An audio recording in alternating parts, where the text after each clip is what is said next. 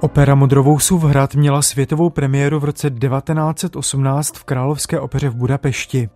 Bartók ji napsal na libreto Bély Baláše, určené původně pro Zoltána Kodáje.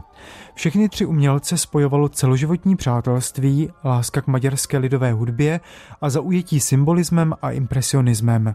A k jejich propojení dochází i teď v Olomouci. Bartókovu zhruba hodinovou jednoaktovou operu doplní Kodájovi tance z Galanty a celé představení, které se hraje bez přestávky, orámují ještě dva Kodájovi mužské sbory.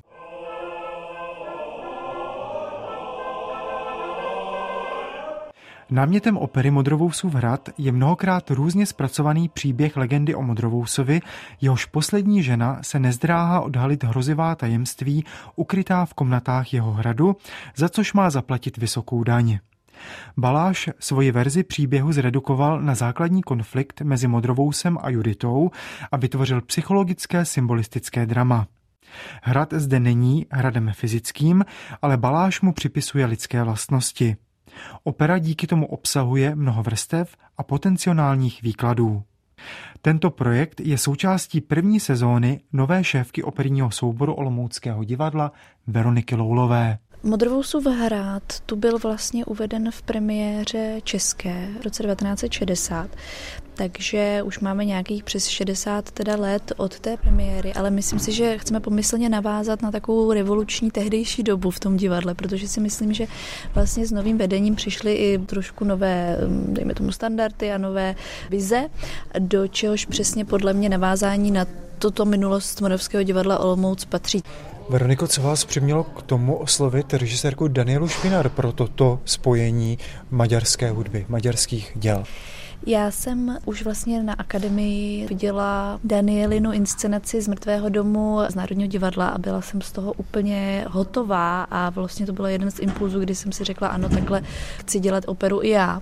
Takže když jsem dostala pozici, tuhle byla jsem jmenovaná jako šéfka opery, tak jsem na ní myslela od začátku a když se vlastně naskytnul Modrovousův hrad, tak jsem jí tak jako opatrně zavolala a tam se stal úplný jakoby průsečí, kdy Daniela říkala, že to téma jí sedí a že přesně něco tak takového bych chtěla dělat.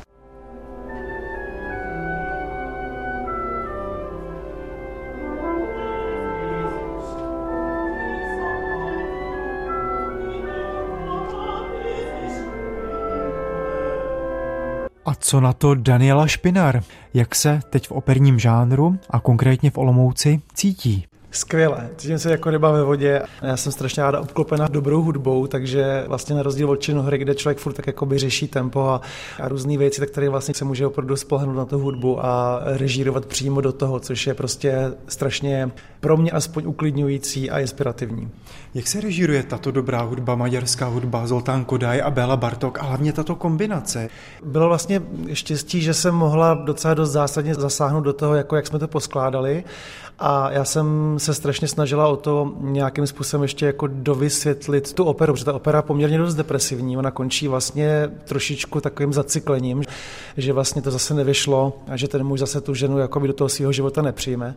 A já jsem si říkala, že právě ne, že bych chtěla hrozně teďka vydat to svoje poselství, že jako přijmout tu ženu, vnitřní ženu, že to z člověka udělá tu celistvou bytost a to jako souvisí prostě s heterosexuálními muži, s homosexuálními muži, úplně jako by s kýmkoliv, že každá bytost má v sobě ženu i muže a vlastně je dobrý se toho nebát a odevřít to v sobě, protože to je o nějakém ženském mužském principu. A ta opera konvenčně by měla končit tak, že Judita umírá, nebo respektive Judita se stává další uvězněnou manželkou v tom hradě Modrovouse, ale vlastně já jsem nějak cítila, že v té hudbě je to trošku jinak, že ten Modrovous každou otevřenou komnatou ztrácí sílu stylu a že ta hudba vlastně trošku jde do takového jakoby ztracena, že je to takový depresivní odjezd, takže jsem si dovolila vlastně změnit konec a ten konec, eh, aspoň teda té opery je v tom, že ta žena vlastně toho muže opravdu přiměje eh, se jí odevzdat, otevřít a to znamená, že musí ten muž jakoby nejdřív zemřít, aby zase mohl žít. Takže je to taková hodně velká symbolika, doufám, že to diváci pochopí,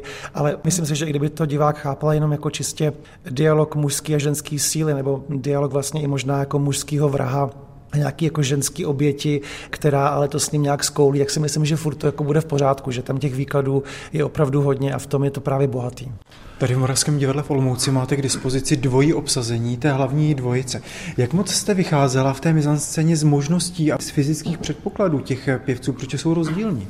Jsou hodně rozdílní. My jsme se různě střídali, že vlastně já jsem ještě nechtěla určovat úplně dvojice. Všichni teda musím říct, že jsou naprosto úžasní. Bylo to krásná komorní práce, protože málo kdy se stane, že máte domácí zpěváky, kteří se tomu můžou věnovat na 100%, mají takhle veliký party a jakoby jsou soustředění pro tu práci. A tyhle ty čtyři jsou opravdu vynikající. Postupně se krystalizovala nějaká chemie. A tak jsme potom jako trošičku rozdělili ty páry a já jsem potom hrozně zvažovala vlastně, kdo bude první, kdo bude druhý obsazení. A měla jsem pocit, že jedno obsazení je trošičku lepší technicky pěvecky a že druhý obsazení zase trošičku lepší herecky. A vlastně tak jsem jakoby svádila ten boj, co vlastně v té opeře důležitější, ale vlastně byly to milimetry. Já jsem jim říkala, že my jsme prostě zažili hrozně horkou chvilku při tom rozhodování s panem dirigentem a s Veronikou Loulovou šéfkou a nakonec jsme teda opravdu natěsno vybrali to první obsazení, jaký jsme vybrali a strašně by mě mrzelo, kdyby si ten druhý pár myslel, že jsou nějak výrazně horší, protože si myslím, že právě vidět oba dva páry je hrozně zajímavý v tom, že opravdu člověk uvidí, že to může být trošičku jiný. No samozřejmě to aranžma je stejný, ale jako ta chemie a to, jako jak vůbec člověk vypadá, jestli je větší nebo menší, ta dominance, submisivita mezi mužem a ženou je strašně zajímavá v té namíchanosti té chemie a to opravdu je velice rozdílný. Ve vaší inscenaci hraje důležitou roli také pohyb. Na inscenaci spolupracuje balet Moravského divadla v Olomouci. Co je to za postavy? Jakou mají funkci v té inscenaci?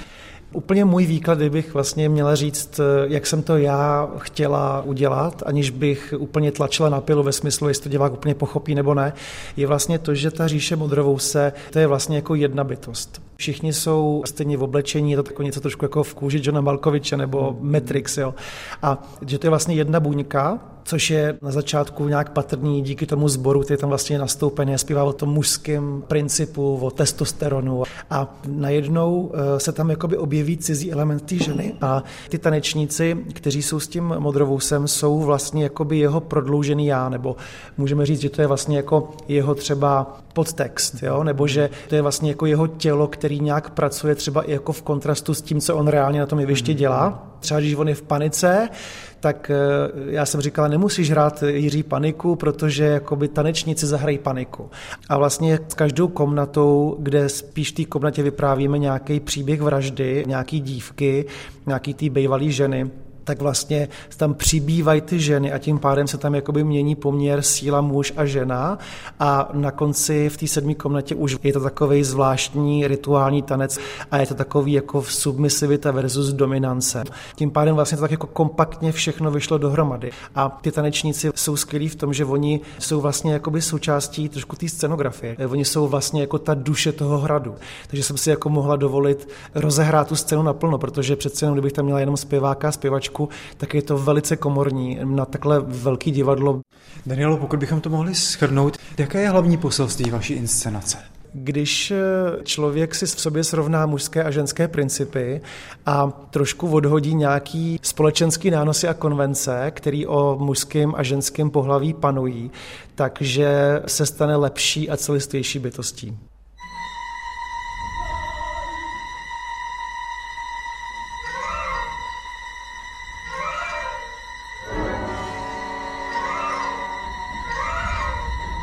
Tuto novou inscenaci v Moravském divadle hudebně nastudoval dirigent Petr Šumník. Podle jeho slov se v divadle s maďarskou hudbou víceméně nesetkáváme. Bartók nebo Kodáj jsou autoři spjatí spíš s filharmonickým prostředím. O to větší je to prý pro členy divadelního orchestru výzva. Oni v tom divadle přece jenom jsou zvyklí daleko víc na Smetanu, na Dvořáka, na Verdiho, když přijde Janáček a tohle jde ještě dál. Tahle partitura je opravdu poměrně složitá, zvláště v těch technikálích, jako jsou různé střídavé takty, i um, jaksi pod stránce harmonické, vůbec to není jednoduché. A muzikanti první, co bylo, tak museli si trošku zvyknout vůbec na ten terén, aby nějakým způsobem si vytipovali místa, kde můžou takzvaně v hlavě vypnout a kde v žádném případě, kde se musí soustředit, protože ono to hodina muziky maximálního soustředění to prostě málo kdo vydrží, to je prostě velmi náročné. Takže v tomhle tom je to samozřejmě výzva, ale ta partitura je barevně napsaná, instrumentačně velmi zajímavě, místy až impresionisticky, což je další věc, která třeba v operních domech málo kdy zazní. Co pak hudba Zoltána Kodáje a i vlastně ty dva sbory, které rámují tu inscenaci Daniely Špinář? Co se týče těch tanců z Galanty, tak my jsme samozřejmě špekulovali o tom, jak skombinovat celý večer, protože Bartókův Modrovou má hodinu, víc ne, takže to vlastně jednoaktová opera. A my jsme úplně původně měli nápad eh, vzít eh, jednoaktovou operu nějakou od eh, Pucciniho, ale to by asi nebylo dobře, protože to je úplně jiný hudební jazyk. Nakonec jsme se rozhodli udělat čistě maďarský večer, takže ten Kodaj byla asi jasná volba. Jsem vyloženě rád, že paní režisérka, že se jí podařilo tyhle dva kusy, jak Modrovou se, tak tance z Galanty nějakým způsobem spojit obsahově. Takže to nejsou dva příběhy, ale je to jeden příběh, což je úplně úžasné, protože přitom jsou to dva autoři, ale úplně jiná hudba. Ten Koda je daleko víc, řekl bych, folklorní. Z toho cítíte daleko víc maďarský a případně jeho slovenský folklor. A co se týče těch mužských sborů, to je spíš taková třešnička na dortu, aby prostě celý večer byl zarámovaný jedním tvarem, jaksi zvukovým, jo, a to je ten mužský sbor.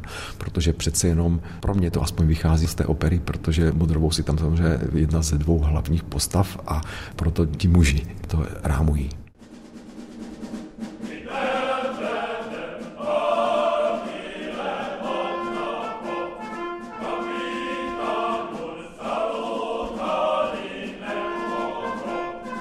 V roli Modrovou se se v alternaci s Davidem Senduchem představí basista Jiří Přibyl. V té řadě těch rolí, co jsem vlastně dělal co mě v této sezóně potkali a co mě ještě potkají, tak je to vybočení opravdu hodně mimo ten tradiční operní repertoár.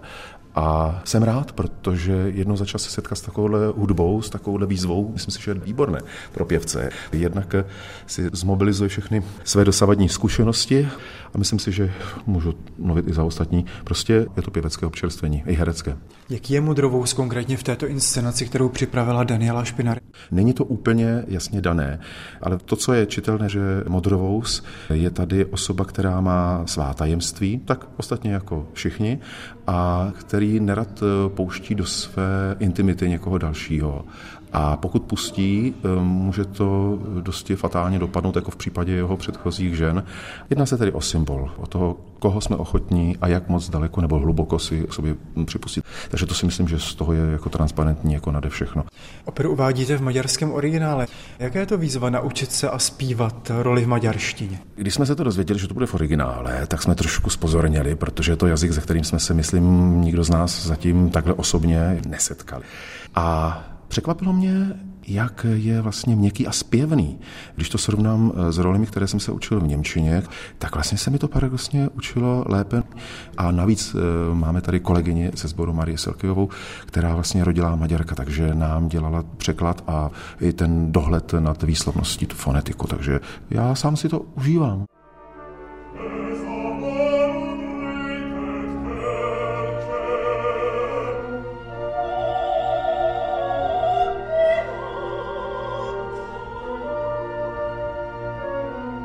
Postavu Judity vytvoří v alternaci s Radoslavou Miller sopranistka Barbara Řeřichová. Já jsem se musela nejdřív ze začátku hodně popasovat s tou muzikou, protože upřímně řečeno Bartok není úplně můj šálek čaje a hledala jsem k tomu hodně dlouho klíč, protože tam selhávaly veškeré moje takové jako vychytávky, které používám, když se učím novou roli, protože tady na tu hudbu já jsem neměla klíč, prostě jsem neuměla tomu porozumět, ale paradoxně jsem se to naučila velmi rychle, vůbec nechápu, jak je to možné. Jak ta maďarština, tak potom vlastně ta hudba šla mi hodně rychle do hlavy.